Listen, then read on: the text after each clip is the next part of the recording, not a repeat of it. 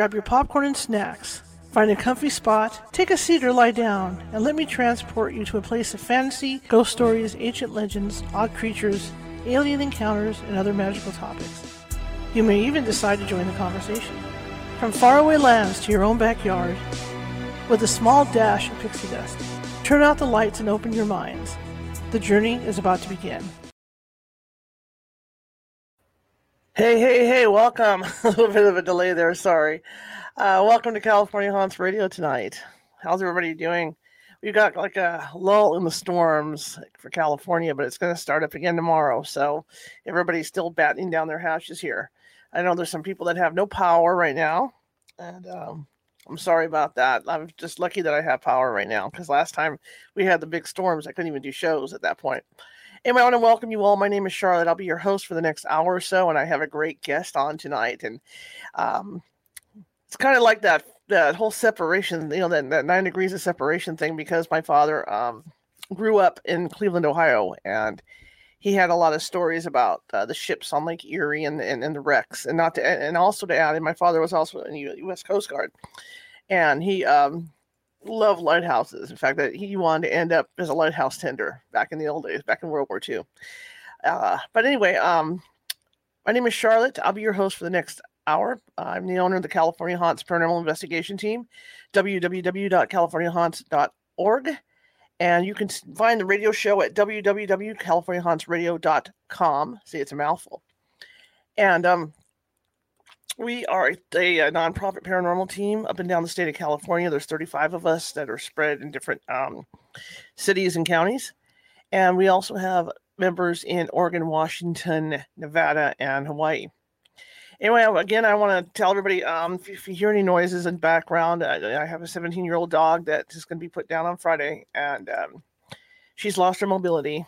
I think it's her front legs, but she's lost her mobility. So she's a medium sized Kel- Australian Kelpie, which is a working dog, and uh, she likes to keep busy. And the problem we have now is she can't do that. And so she gets very frustrated when she tries to move around. So if you hear her whimpering or, or barking or anything in the background, because the mic will pick it up, don't feel like she's in pain because she's not in pain. She's really frustrated because she can't move around.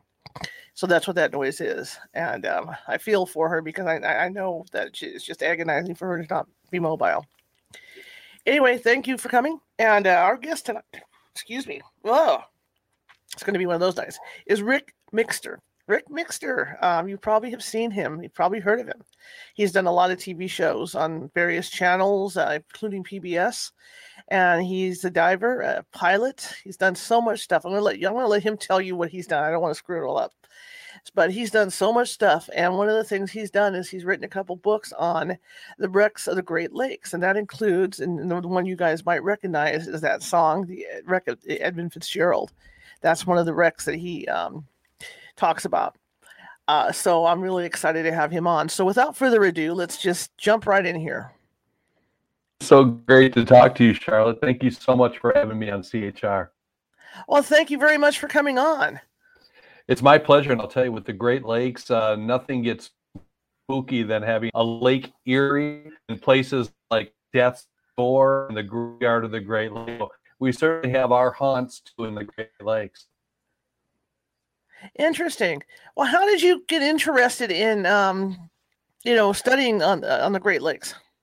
I grew up in Marquette, so that's literally you know within 70 miles of where the Edmund Fitzgerald went down. I remember the big storm, although it wasn't nearly as bad as this blizzard we had in 1978.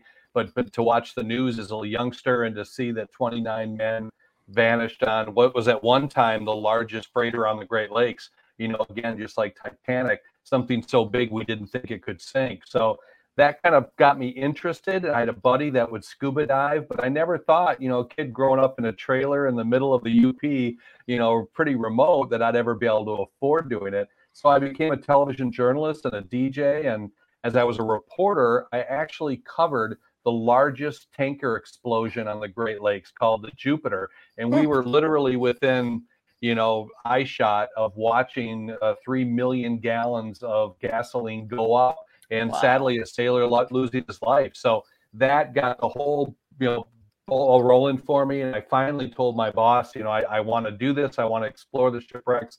They paid for it with a lot of uh, signing off of of uh, waiver of uh, danger, which you know it's a fantastic sport, and it's just like mm-hmm. I'm a pilot too.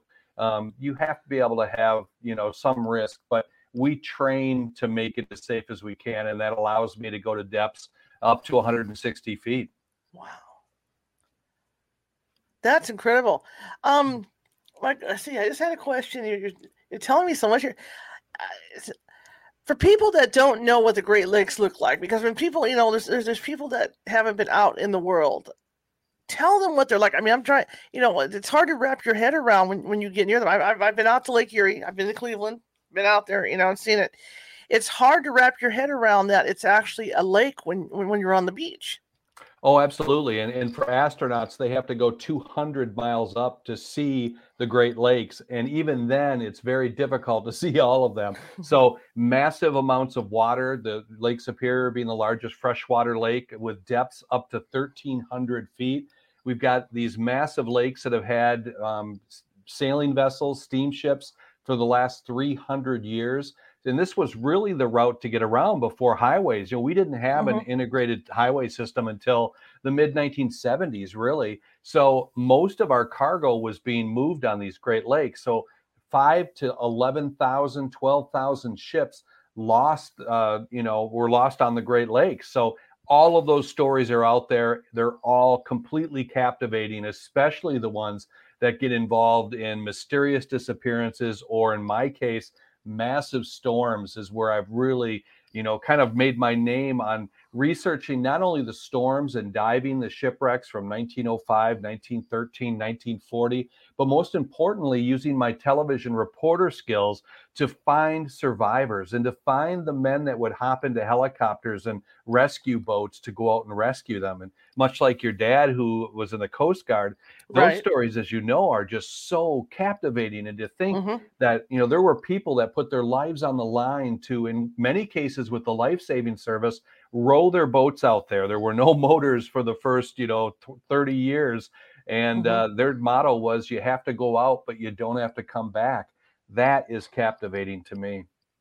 That is too. And isn't it true that the Great Lakes even have their own we- weather patterns? We really do. And, and that's, you know, we've heard of the gales of November. If you've heard Gordon Lightfoot's song about the Edmund Fitzgerald, you mm-hmm. know that the worst time to be on the lakes and a, and a very significant amount of our wrecks go down in September, October, November. And that's mm-hmm. because mm-hmm. the evaporation of these massive amounts of water that now took all summer to heat up are now cooling down. And in many cases, you know, our temperatures get uh, 26 below zero wind chill. So in the wintertime, it's it's bringing all that energy up in the form of uh, of evaporation that gets fed by Arctic winds that come down from Canada that are sub-zero, and our weather can snap just from mm-hmm. you know 40 degrees to minus 10 and it's killed sadly a lot of sailors a lot of um, hunter and fishermen who've gone out in the lakes but um, and taken many big freighters too with waves that are 30 40 feet high right. and winds that were sustained as you know california just got hit with heavy winds yes. think of think of 60 mile an hour winds for 16 hours and these these captains just being trapped out there with no place to hide well see again you you brought that up because people don't realize this, the, the size of these lakes and the fact that they have there's there's their own weather. They've got the, the, the, waves have white caps. It looks like the ocean. When you're standing there at the beach, it looks like you're literally at the ocean. And many of the ship captains, especially our Coast Guard captains I've interviewed, said that it's even more dangerous than the Great or the ocean because the ocean will have massive swells, much larger than the Great Lakes, and it'll go up and down, and the ships might toss one way or the other. But on the mm-hmm. Great Lakes, they bounce off the shore, and so they get these confusing seas that flip ships over because they're coming from three different directions. So hmm. some will pitch and yaw. On the Great Lakes, you'll pitch yaw and and you know flip over all at once, and they, they just don't know what to do. And the design of our lake freighters are completely different than what you typically see on the ocean. They're designed to go underneath the loaders, so they're very long with uh, usually a, a, forecastle area on the front and the bow where the pilot, you know, the pilot house is, and then all the engineering back. And that long, narrow design our ships are a thousand feet long. That design is very susceptible to big waves, and that's how I fear some of these gear ships have gone down, broken on two major waves that went down. Let's talk about a couple of them. Uh, the major wrecks. I mean, everybody know. Well, not everybody, but you know, you got the you got the Edmund Fitzgerald, of course, that that was made famous by the song. But, but what what other ones are out there? Like you talked about the Jupiter. Oh, the Jupiter was that tanker that exploded. Uh, it was the largest tanker. It came into Bay City and was offloading. It had a pretty rickety dock where they were at, as they proved later on the investigation. Another vessel, the Buffalo, went by, and the Buffalo was notorious for coming up the river fast. When you come in too fast, you make a large wake that moved the ship and it separated the line, electrical line, parted, and sparked, and with three million gallons of fuel offload, it just went up. And it was amazing that only one guy was lost because we're all jumping in the water. So two or three of them were burned, not you know significantly, but enough that it was pretty scary. And then that one guy jumped into the water without his life jacket and was lost. With the current of Saginaw River, you know, it, it was impossible for another crewman to save him. So it's just tragic and it happened right there and, and it really for me gave me an awe for the people who go out and put their lives on the line to deliver cargoes i mean this is the most cost efficient way to get gasoline to get uh, iron ore especially um, we see a lot of coal being moved and wheat grains that come through the great lakes you can't haul them more efficiently than on the great lakes so it's still a great way to do it it's just we're very susceptible to the waves and uh, it's a real problem when especially now. We've had several days where the freighters have been hiding, even these giants that are 300 feet longer than the Edmund Fitzgerald. Whoa, whoa, whoa, whoa. Um, how many of these wrecks ha- ha- have you seen? Over 150 on the, the Great Lakes and a couple in the ocean. Most of the ones in the ocean that I've seen are related to the Great Lakes. So they were mm-hmm. built here and then brought out. So I, I kind of select where I'm going to go diving, especially you know, because I'm trying to make stories out of them. Um, I started mm-hmm. in 1905 looking for survivors, and I didn't find anybody from there. But the, the wrecks that happened in Lake Superior, there was over 20 of them in this one series of storms that started in September. Everybody wrote in the newspaper how bad it wouldn't be healed. Came at a storm that was just as bad. Believe it or not, November in the Tapa. It's thanks to brand new freighters. Mm-hmm. Nobody ought to be damped. And so that really, you know, got my interest going. And then the 1913 storm is a very significant storm. We call it the king of storms because 12 ships vanished in 1913 in one weekend. So think of 250 sailors being killed by two series of storms that came in that the captain saw the barometer go down. They knew the big waves were coming. Mm-hmm. The barometer came back up. They thought, let's go out. We're safe now. But they, weren't. They had another storm behind it. And sadly, that's what happened to uh, a dozen of those freighters. And it goes into stories that um, one guy threw a message in a bottle before he died.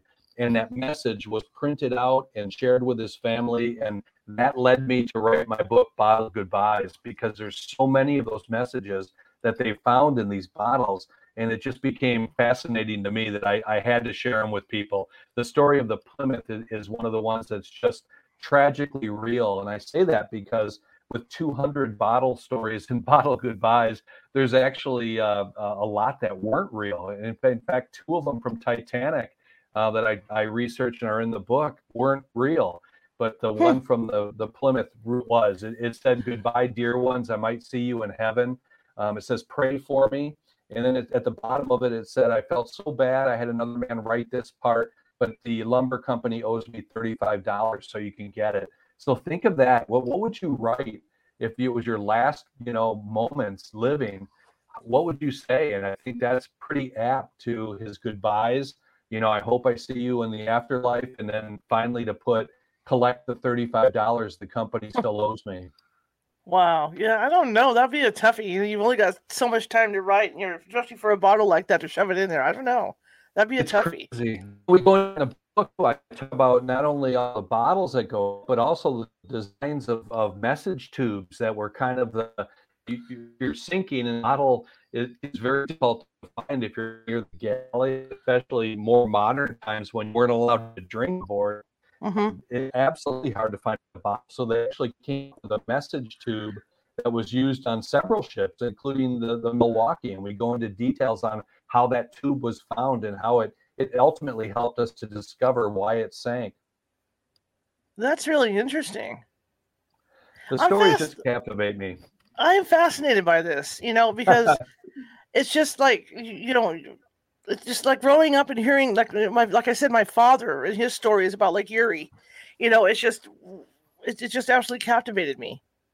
Because Erie has its own stories too. I mean, honestly, uh, with a name like Erie, like I said, you figure it's going to be weird. This is a lake that only has one deep spot. Think of, a, of a, how long Lake Erie is, and its average depth is 70 feet. So many of these ships, when they sink, their masts, which are 90 to 100 feet tall, mm-hmm. stick above the water. Yeah. So in the case of the largest shipwreck in Lake Erie, the the the Reed they actually had two masts that the one guy climbed up on top of it, never got wet. All the other guys jumped into the water, and I talked to one of them in one of the interviews, and it's just tragic. But the stories that come out from 1916, uh, Black Friday was a storm on Lake Erie that just devastated the area just north of Chicago. And this was a time when four ships went down, and two ship captains were the only survivors of their crew. You know, we hear about ships going down and the captain staying at his post. But through a freak of, of just circumstance, uh, in the case of, of the filer, the captain climbed up into the mast and he was able to hang in there. But the guys, one by one overnight, fell into the lake. They couldn't hang on. Even his nephew fell into the lake. And uh, eventually, one of the, uh, the, the uh, ferries came by and, and picked him up took him out one of the passenger boats and uh, saved him but everybody else dropped into the lake the same is true with the whaleback Colgate, where Grashaw was the only guy that managed to hang on to that life raft after it flipped several times and drowned two of his uh, his co-mates that were on the uh, raft. And it's just amazing to think that these were the only two. And then the photographs of the Butters when it went down. Um, how do you find in 1916 uh, a picture of a ship actually sinking in one of these storms? So it, to me, it's just constantly is, is new information. And even though it's been a hundred years for many of these stories, I'm still finding details, and many of them are by going to the bottom of the lake and looking around and, and you know seeing what we can find there. That's absolutely fascinating. Um, how do you research all this stuff? I mean, obviously you're you're you're, you're diving the wrecks, but what's the other research process that you go through to find all this information out? So much charlotte has changed now. And as we get into this information age where people are scanning newspapers think about the the original uh, wheelsman. When i started to write this one i was going through microfiche. So you would go to the library you would have to guess on a date. In this case let's say the, the 1913 storm which i feature heavily in the, the wheelsman. Um, I actually found the wheelsman on the HB Hawgood that sailed through the storm of 1913 and saw four of the ships that vanished forever. Well. I would go to the library and look at these reels of what looks like film, and I'd have to go through every newspaper in order to find it. So if I knew the storm was from November 7th to the 9th, I would have to go a couple days before to get the weather forecasts and anything that's uh-huh. happening. And then I'd have to go all the way into, you know, three, four weeks later looking at every single page to be able to find any stories that are there. Well, now I go into newspapers.com or Newsbank or um, there's five or six different locations where I can get Wisconsin newspapers. I can get all of New York's newspapers. Even the uh, um, the government has a, a, cache of several papers, including Chicago. Um, and I'll pick the the news the code word of whatever the name of the ship might be. In this case, mm-hmm. the HB Hawgood and it just starts spitting out decades and decades of dates and articles that I can read and download and cross reference. In the case of Bottle Goodbyes, I just typed in messages in a bottle and got 5 million hits on different wow. stories. Now you're going to get a lot of duplicates because you're looking at every newspaper and and the mm-hmm. truth is a lot of the Great Lakes papers have been thrown away. So I find a lot of stuff in Kansas and Oklahoma but it's not first person. You know, this is stuff that's been handed down through news services. And uh, as you go older, you, you really have to be suspect on what's there. But it gives me great leads. And it was something I could do during COVID, which for me, being trapped in the house, I, I at first was shocked. You know, I, I lost my job at PBS. They laid 13 of us off. At first, you're like, what am I going to do? And then you just realize I've been waiting for this all my lifetime Right. time, you know, and I feel horrible for the people who who were sick or worse that lost loved ones. Um, for me, it was just a time of get over the whole the shock, know that you saved enough money, and know that this is the time that you get now to research not only that, but also all of the stuff that I've done on the Edmund Fitzgerald over 30 years. I went through and captured every interview, which is uh, probably 50 hours, and then go through my two hour dive on the Edmund Fitzgerald in a submarine and look at every name every everything I said, log all out, and make it into a four hour podcast. So that is the time that I've taken. I hope I've taken the time, you know, to to learn some things that I would have never do in my lifetime. You know, mm-hmm. as you get older, you slow down. Kids now, and they take up a wonderful amount of my time. My own kid too. I've got three kids too, so you try to balance all of it. But COVID really puts you into that mindset and that, that seclusion to do exactly what I do. And and even though the major museums, the major uh, libraries where I find my stuff were all closed down, I was able to find enough material to last me years. And then this summer, I went out with my my friends. I'm on the board of directors for the Whitefish Mhm. Point Museum, and uh, we found nine new shipwrecks this summer. So that time spent on the water was amazing.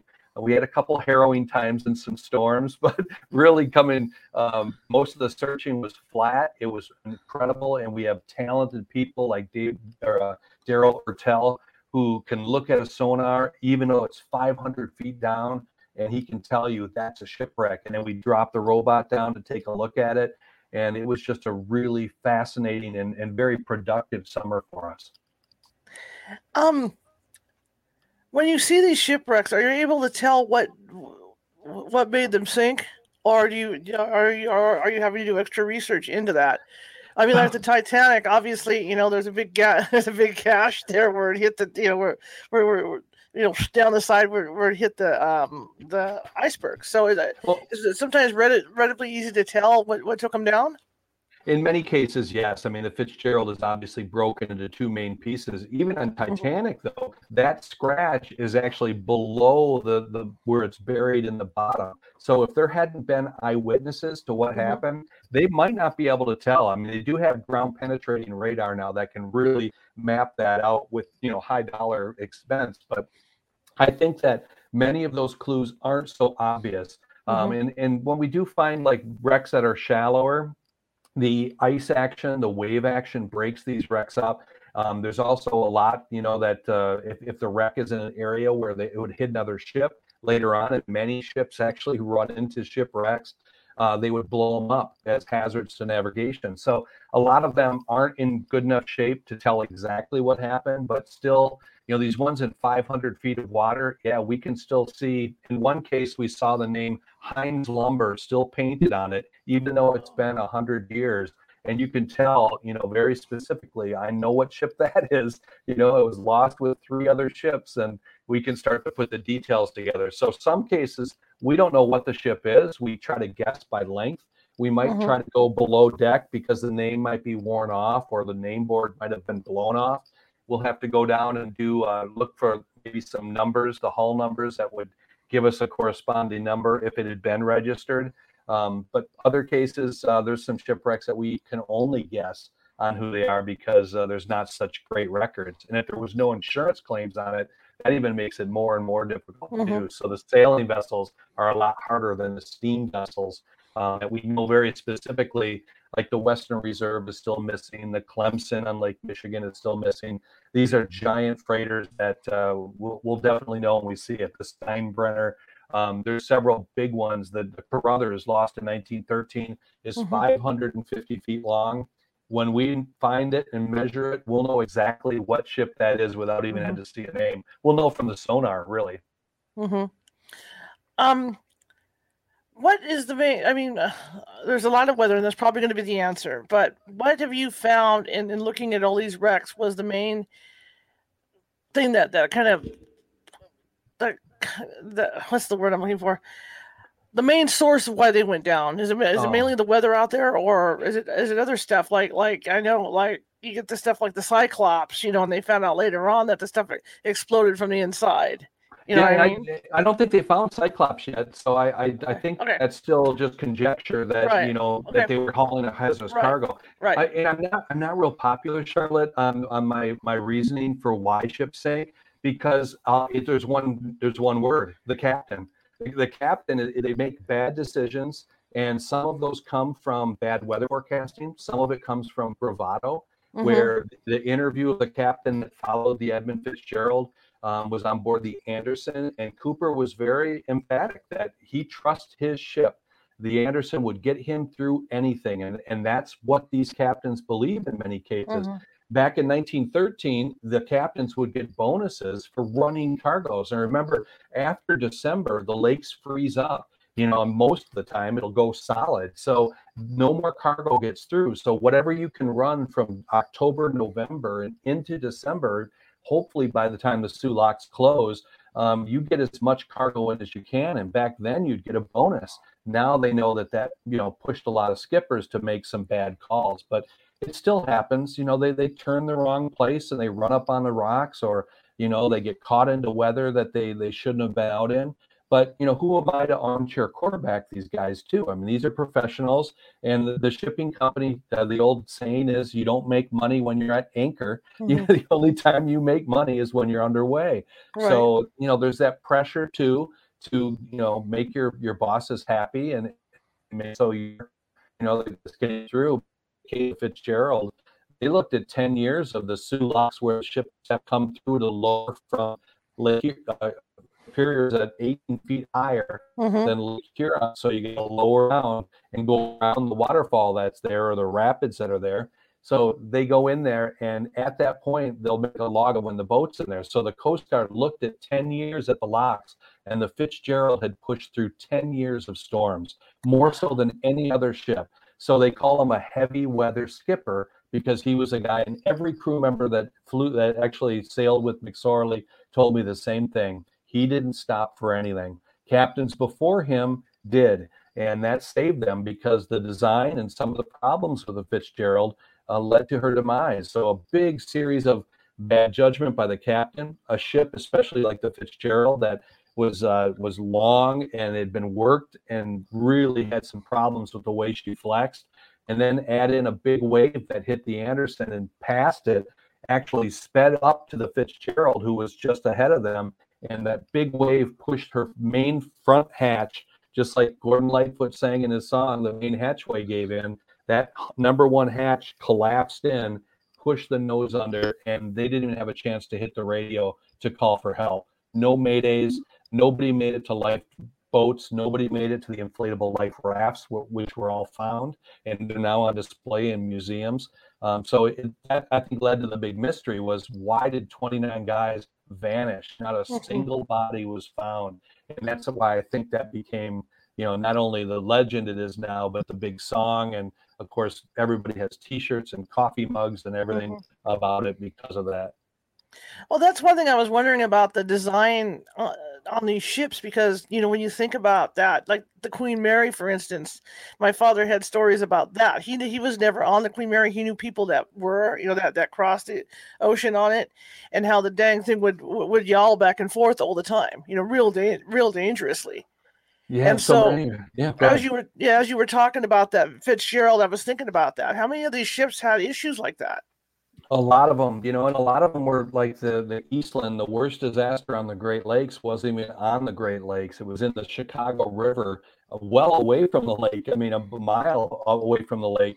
And what happened was it was designed for the fruit trade, so it had a very narrow, you know, hull. It was mm-hmm. designed mm-hmm. for speed, not for hauling people. But later on, when they were no longer hauling apples and stuff from Michigan to Chicago by boat, that boat became a passenger vessel. And during the time of the Titanic when they said we need more lifeboats, they loaded more onto the Eastland, and then they put a cement deck on on the top. So oh, boy. and too many people, they all ran to one side, and it compensate in the river. They were going to a picnic, and sadly, 830 people drowned at the dock, and that's just what happens. Designers one person mm-hmm. wait for that. So who blame?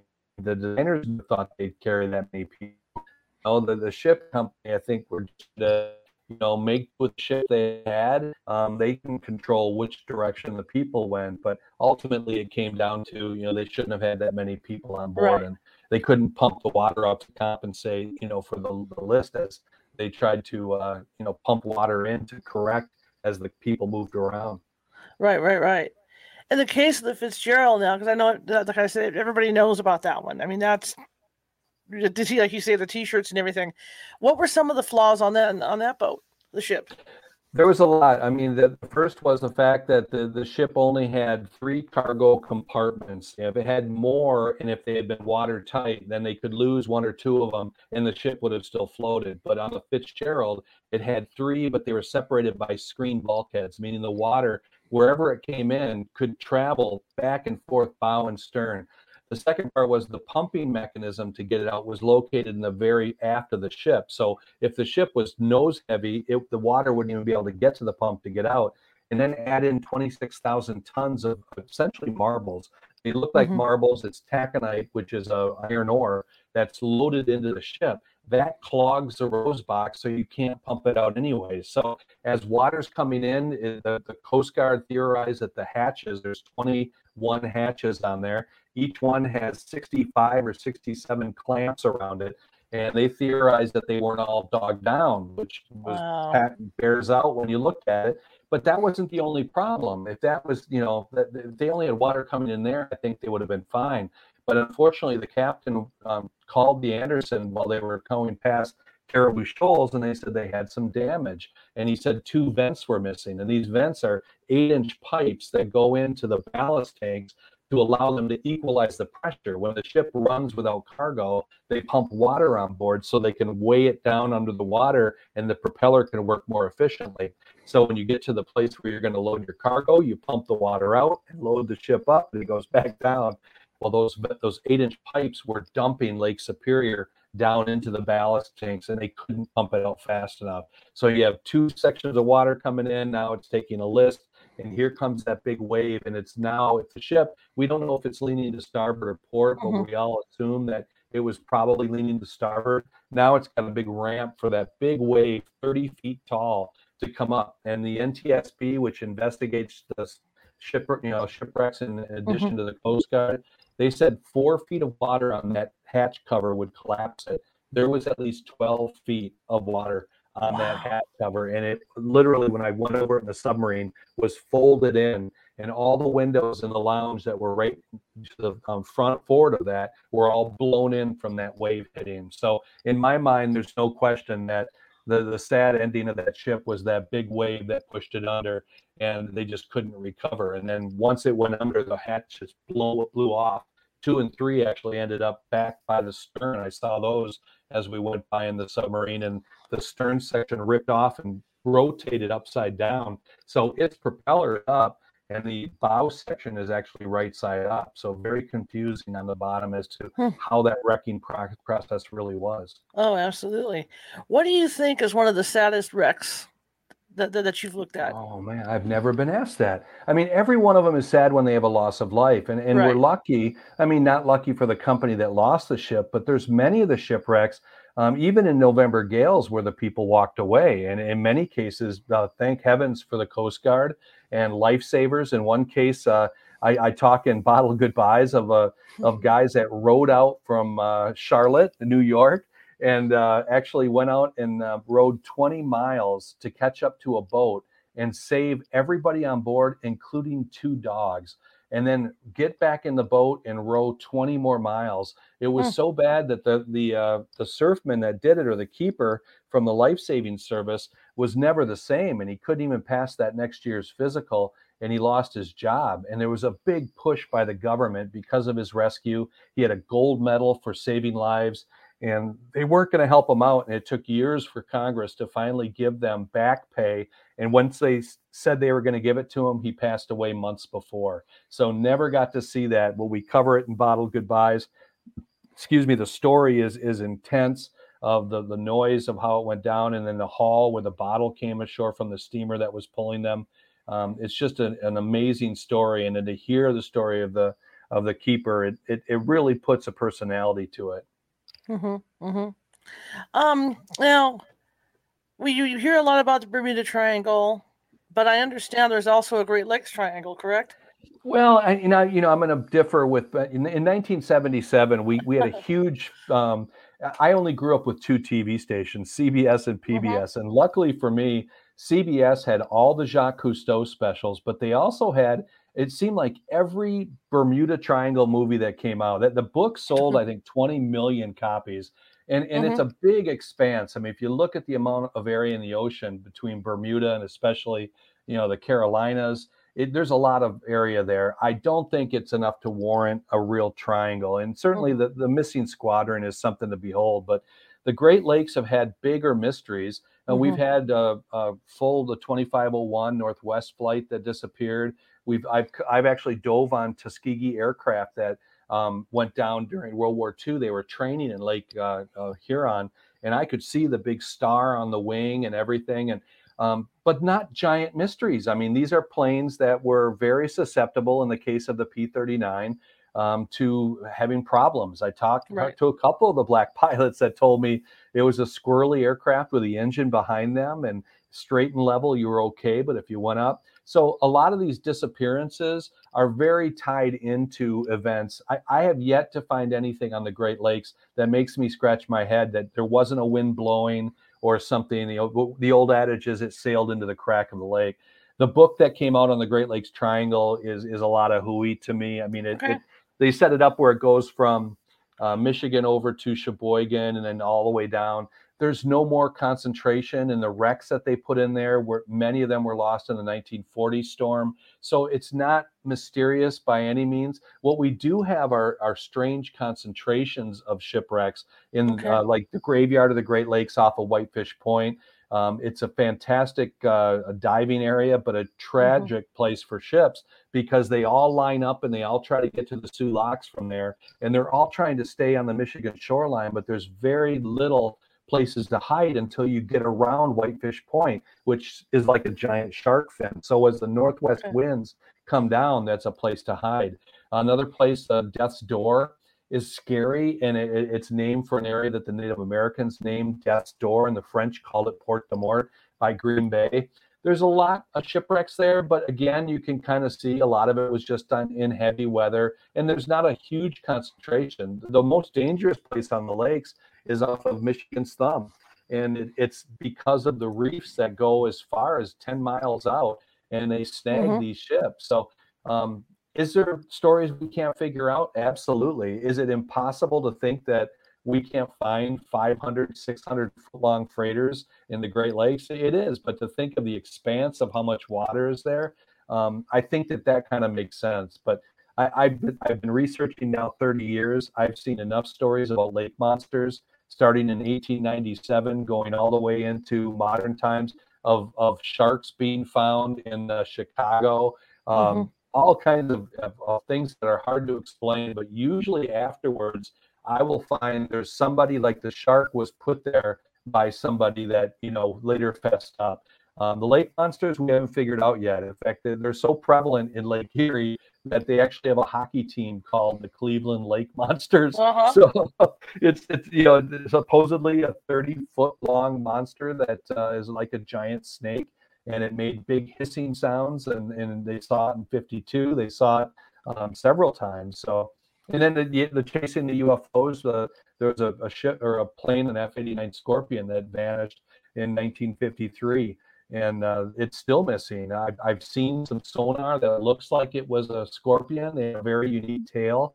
Um, so it might have been found, but no one's done any serious research. But he was supposedly chasing a UFO in November of 53. So there's a lot of stories. A B 52 crash that went down in Traverse City that nobody really knows exactly what mm-hmm. happened. So there's enough of those. But we also have countless stories of gold on the Great Lakes. It is absolute nonsense, and that's what we get a lot of is uh, the people looking for gold and treasure. And there's been a couple of books that have made a lot of money searching for them.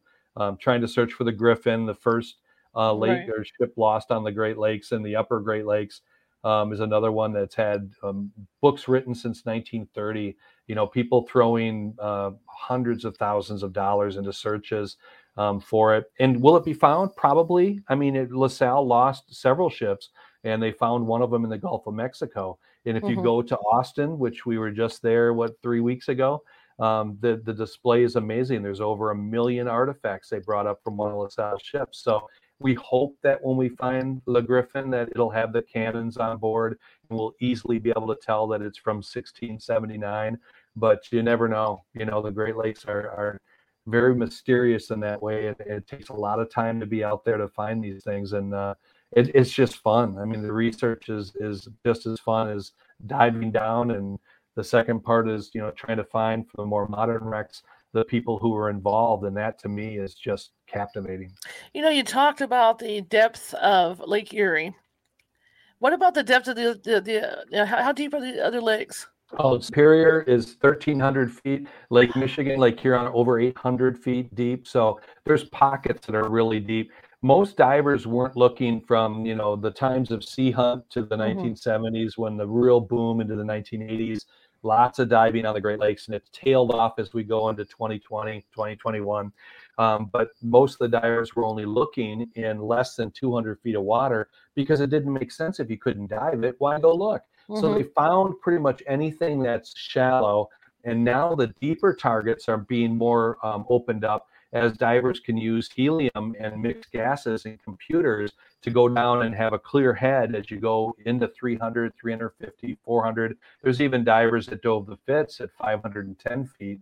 So you can dive that. Also, um, underwater robots are, are becoming not only with a cable, but autonomous uh, robots are very inexpensive comparatively now um, I remember when I bought my first underwater housing, it was thousands of dollars, and now you can get a GoPro for 200, you know, and get pictures that were unimaginable back in uh, 92 when I started. So um, I think it's pretty amazing that the technology of not only the cameras, but also fish finders uh, used to cost, um, you know, tens of thousands of dollars to have a good Klein side scan.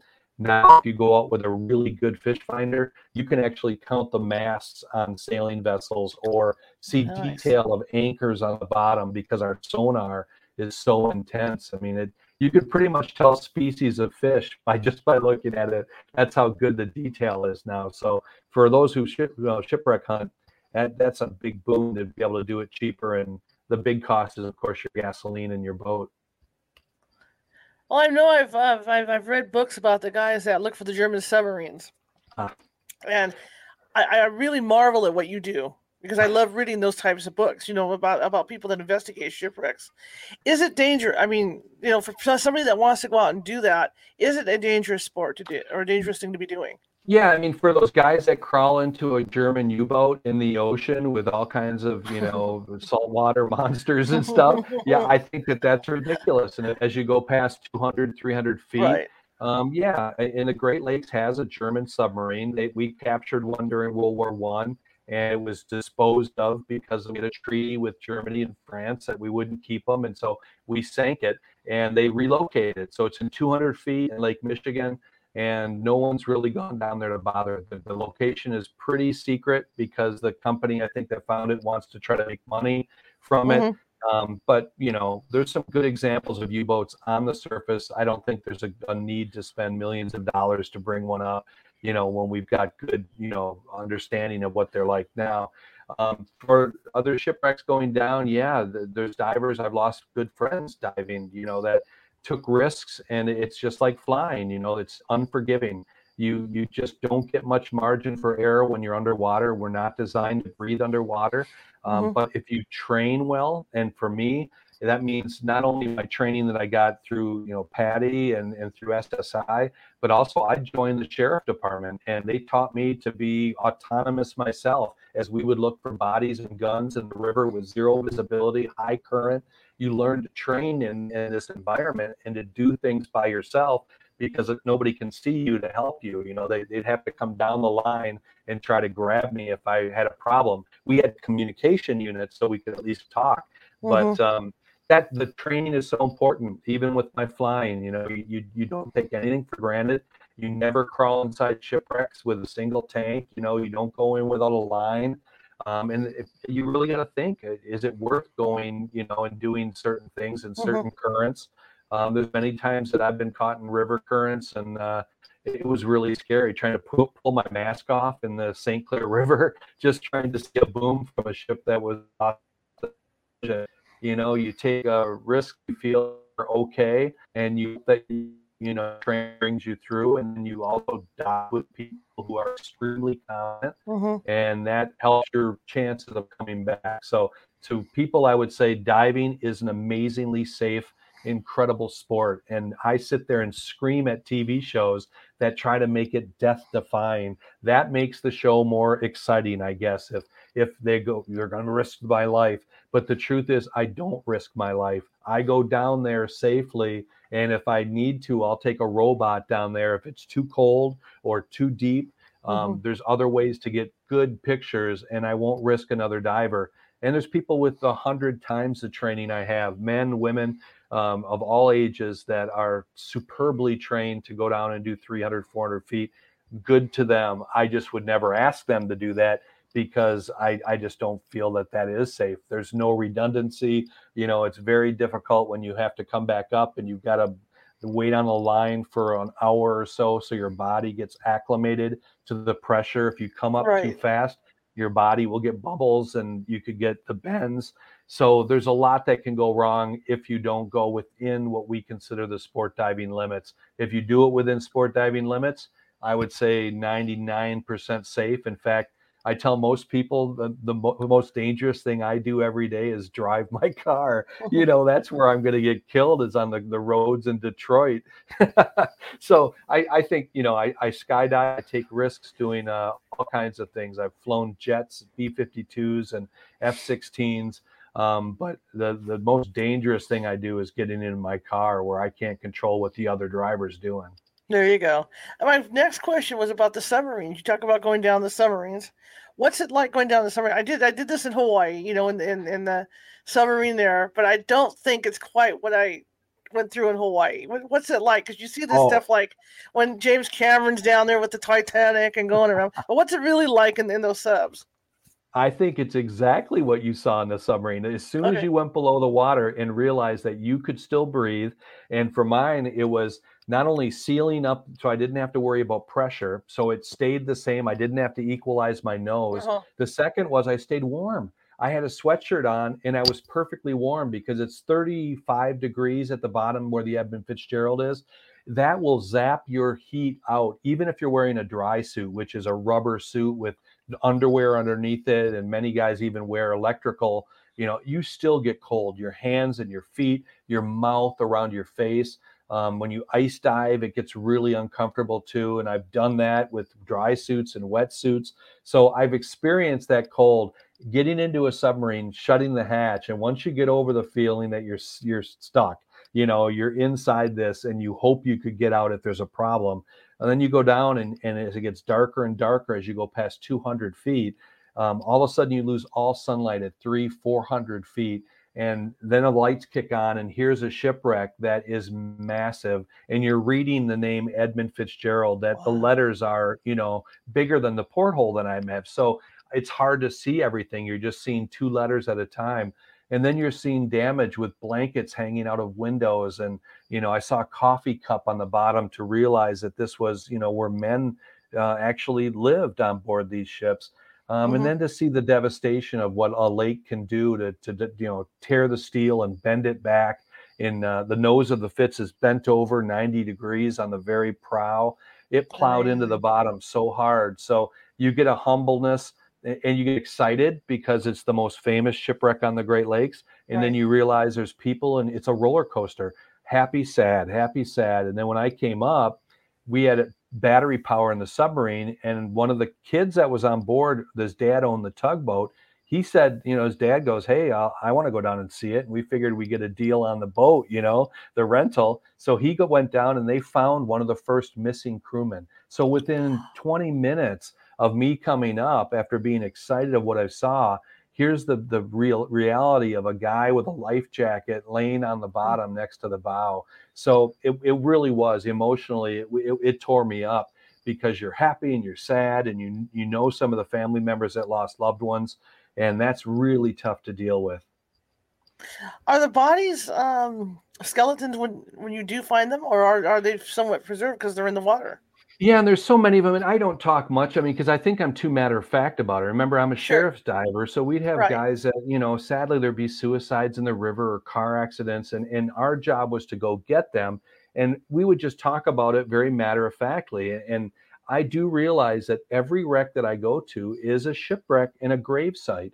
So Mhm. this is important that we realize that every ship should be revered as a place where men lost their lives, and in many cases, women too Mhm. on board. Sometimes the wives, sometimes the cooks, um, sometimes you know passengers. So it, it I think as you go down there and, and you see that, you realize that this is their grave site. But on the case of the Kamloops, it was lost in 1927. One of the engineers is still there, and he's still floating in there, and it still looks like a person. But this other body was outside of the shipwreck. It's very apparent that there's benthic animals like sculpin and burbot that are Mhm. down there that you know would feed on that, and and, Mhm. and sadly that that happens. So um, it is. It's sad. It, it looked like something. I mean, I've watched enough National National Geographics to to see King Tut. It looked like a mummy person, if you would you know think of that. But it was also shocking enough that I didn't want to see it again. I only Sure. saw it, the the footage, and then um, I put the documentary together and didn't use any of the close-ups. So I only saw it once.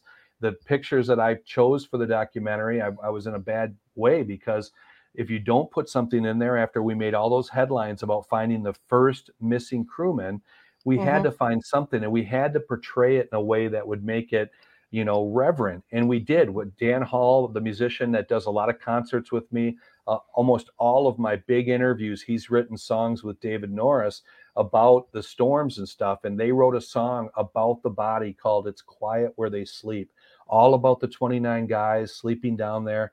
And that to me, with, along with the shot that we picked that was so far away and it was after the submarine had gone around. So all there was is haze and just a bump on the bottom.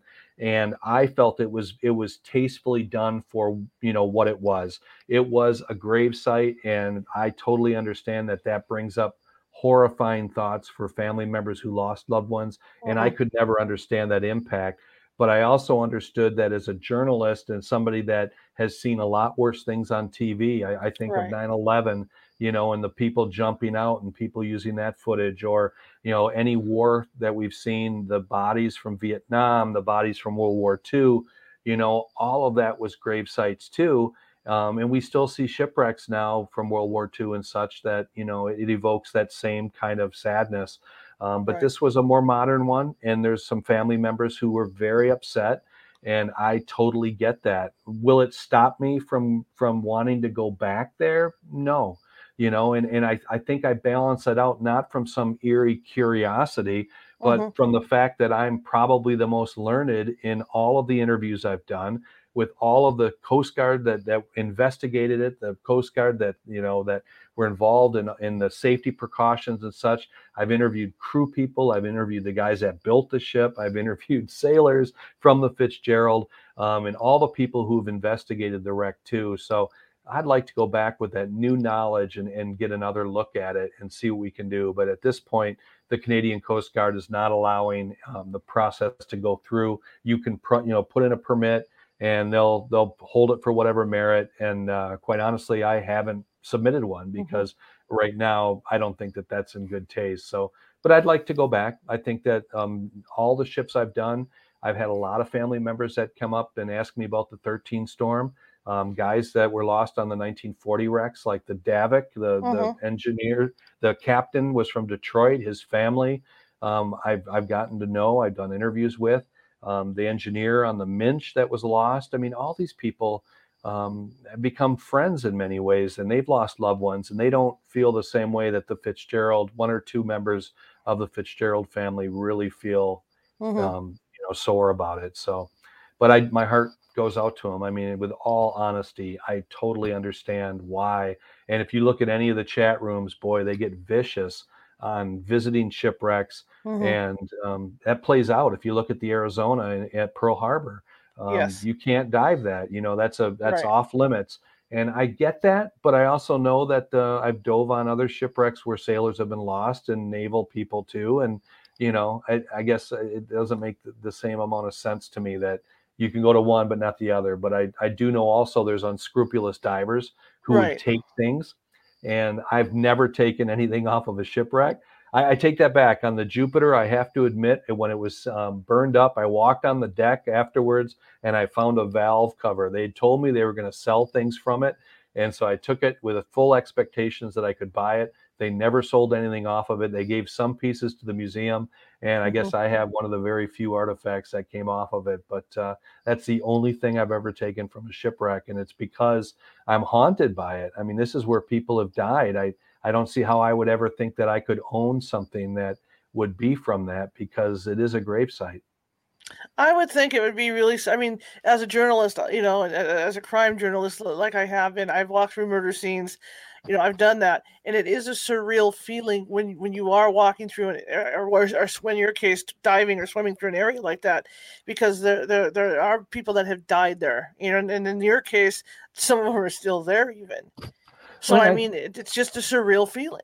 It is, and I, I, you know, if you think about that, if, if you think of like the Manson murders, all that stuff has has all been, you know, in many cases either cleaned up or in many cases mm-hmm. destroyed. Mm-hmm. You know, I mean, the places where horrific things happen, many times those are erased. A bus crash or a plane crash. We had a big one in Detroit that, you know, there's no trace of that anymore. But in the case of shipwrecks, they're down there and all the details are there because no one can touch them. So there's a certain responsibility of a crime scene, if you will, or just being able to go to where this history is and have access to that.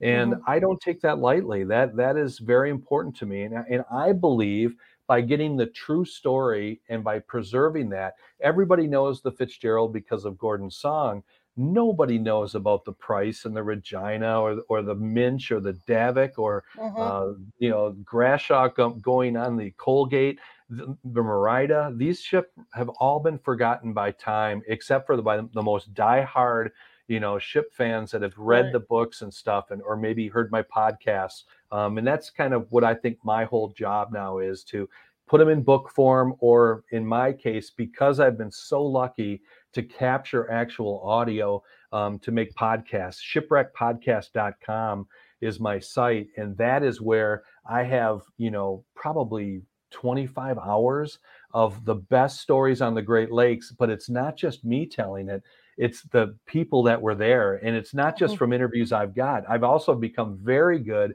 at finding archive footage and interviews from wrecks in 1934 wrecks in 1927. So things that people don't know even existed, and I find them and, and bring them back up and bring these things back to life so that people can remember these storms that in many cases took more lives than the Fitzgerald, sank more ships than the Fitzgerald. You know, the scope of the, Fitzgerald storm of 65, 70 mile an hour winds, that's bad, but that happens on the Great Lakes right now. You know, that mm-hmm. that happens all the time. Think of uh, 1940 when 126 mile an hour winds tore apart a suspension bridge in Washington state, then came to the Great Lakes and tipped over one of the big freighters, ripped the, the Minch in half, and uh, just pushed the, the Novadoc right up on the beach. And I've got the interviews from the guy that was at the wheel that did it. You know, um, I was just thinking too, you know, the mind's eye when you talk about these wrecks and the and the storms and all this and what they went through you can you can imagine pretty much what it was like to realize that the, the, the ship was going down and you're on it and there's nothing you can do about it that I live with that all the time, you know, and especially as I go out on some of our missions when we were looking for wrecks this summer and we had minor wind, you know, like 10, 12 foot waves mm-hmm. are nothing comparatively but it was tossing us around. I filmed it. Um, I was also on board the research vessel Laurentian when we came back, and I was hitting the ceiling from my bunk. So I've been in some minor weather um, where mm-hmm. sailors would laugh at me for saying I survived anything. but the truth is to, to be out there or to float in that water, and I have uh, over the Carl Bradley, the largest shipwreck in Lake, uh, Lake Michigan. It's 300 feet deep, and there were 33 guys that lost their lives there. And you think about every one of those lives as you're floating there, realizing that that's where they were at. And in the case of uh, two survivors, Mays and Fleming, they floated off on a life raft and that thing flipped over several times. You know, when you go to the Daniel J. Morrell, it's 200 feet deep and ripped in two pieces. The stern mm-hmm. kept going for five miles, and Dennis Hale survived that thing. He made it through two nights in his underwear in November, November 28th on the Great Lakes. So it was snowing and all the other guys froze on the raft next to him and he survived. So that to me is just amazing. And that's why I, I not only interviewed Dennis, but I published his book for him. It was just too good of a story not to. And now Absolutely. that he's gone, it's tough. You know, I mean, that's, I miss him, but uh, at least those stories still preserve. Yeah, it's just it's just incredible. You know, people don't realize, you know, or, or think about that you know what what these people actually went through like i say you go back to movies you know you go back to titanic you bet you go back to um uh, one with uh, George Clooney, you know. Oh yeah, oh, oh yeah, yeah the Perfect Storm. Yeah, or, Perfect or, Storm. You go back to that one. Yeah. You know, you just that that's the visions you have, but when it's actually happening to you, and you and you realize, like you say, with the message in the bottle thing, that you know that that you're going to die, and that's it. There's no turning back on it. It's got to be an incredible, overwhelming thing to go through. And it still happens today. I mean, even on the Fitzgerald, there was talk on on the ship behind them, the Anderson, that a guy made a tape recording of his last will and testament. You know, so people still, even with cell phones, and uh, now we have all kinds of technology. I think you want to get out that last goodbye. Mm-hmm, mm-hmm. One last quick question is: I'm always wondering about this.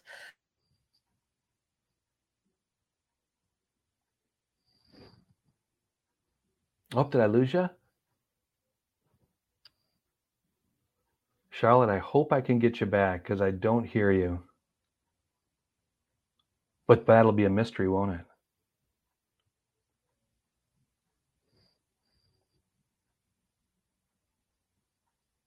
I'll give it another minute here.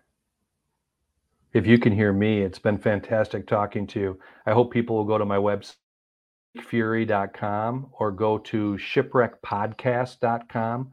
You can also just search uh, Ric Mixter. Yeah. Oh, there we go. Now I can hear you. Yeah, we're back. Yeah. Oh, good. I'm so glad because you had a question and I was totally lost. I tell you, the, yeah, so was I. I. Think it's where you know, like uh, when you're playing Super Mario.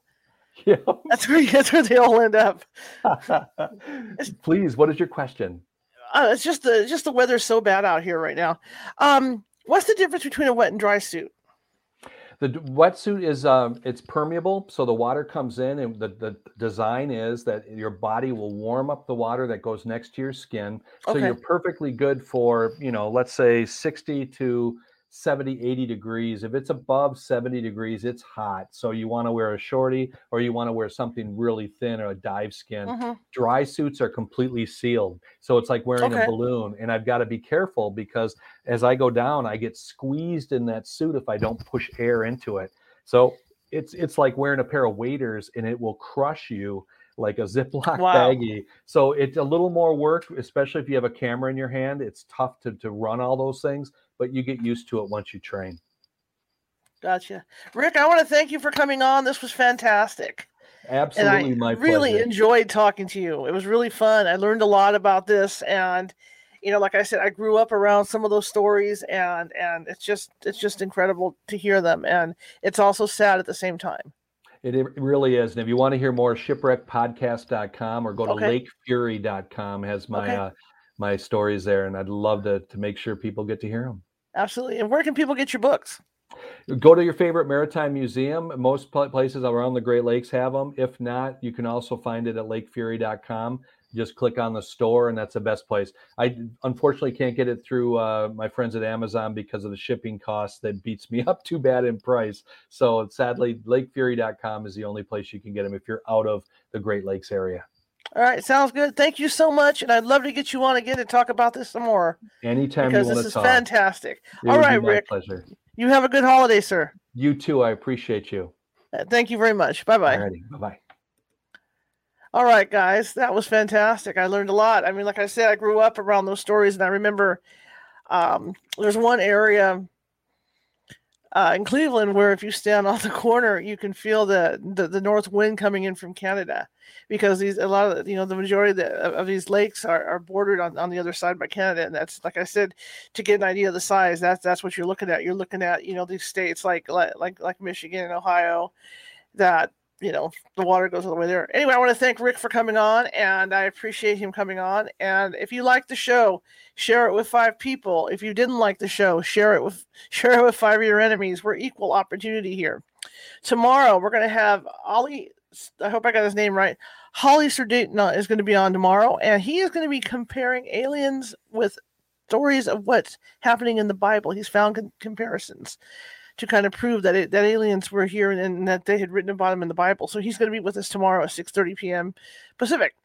Um, again, if you like the show, share it with five people. If you hated the show, share it with five people. Anyway, equal opportunity. Also, if you like the show, please uh, visit the, visit our YouTube site or visit our website at www.californiahauntsradio.com and click on subscribe because we're looking for YouTube subscribers. We want to keep building that up. You know, you guys are doing a great job of that, but we still want more more more, right? More the merrier. Uh, as you can see on the bottom, um, we like I told you earlier, we are a nonprofit organization, so everything that costs for the show comes out of my pocket. So there's a couple ways you can help me out with that because we want to keep this equipment going. See the mic? We want to keep stuff like that going, and the cameras and the internet and all that good stuff. And the only way to do that is for me to pay for it out of my pocket. But if you could help me out a little bit with that, I'd appreciate it. You can donate to paypal.me at California Haunts. Or if you have issues with PayPal, we also have a Venmo, which is really simple. You log into Venmo and you just type in California Haunts, and boom, that's it. It's, that fast. Anyway, I want to thank you guys for coming tonight, and I will see you guys tomorrow, same time, 6:30 p.m. Pacific, and uh, we'll be talking about aliens and the Bible. So have a good evening, guys.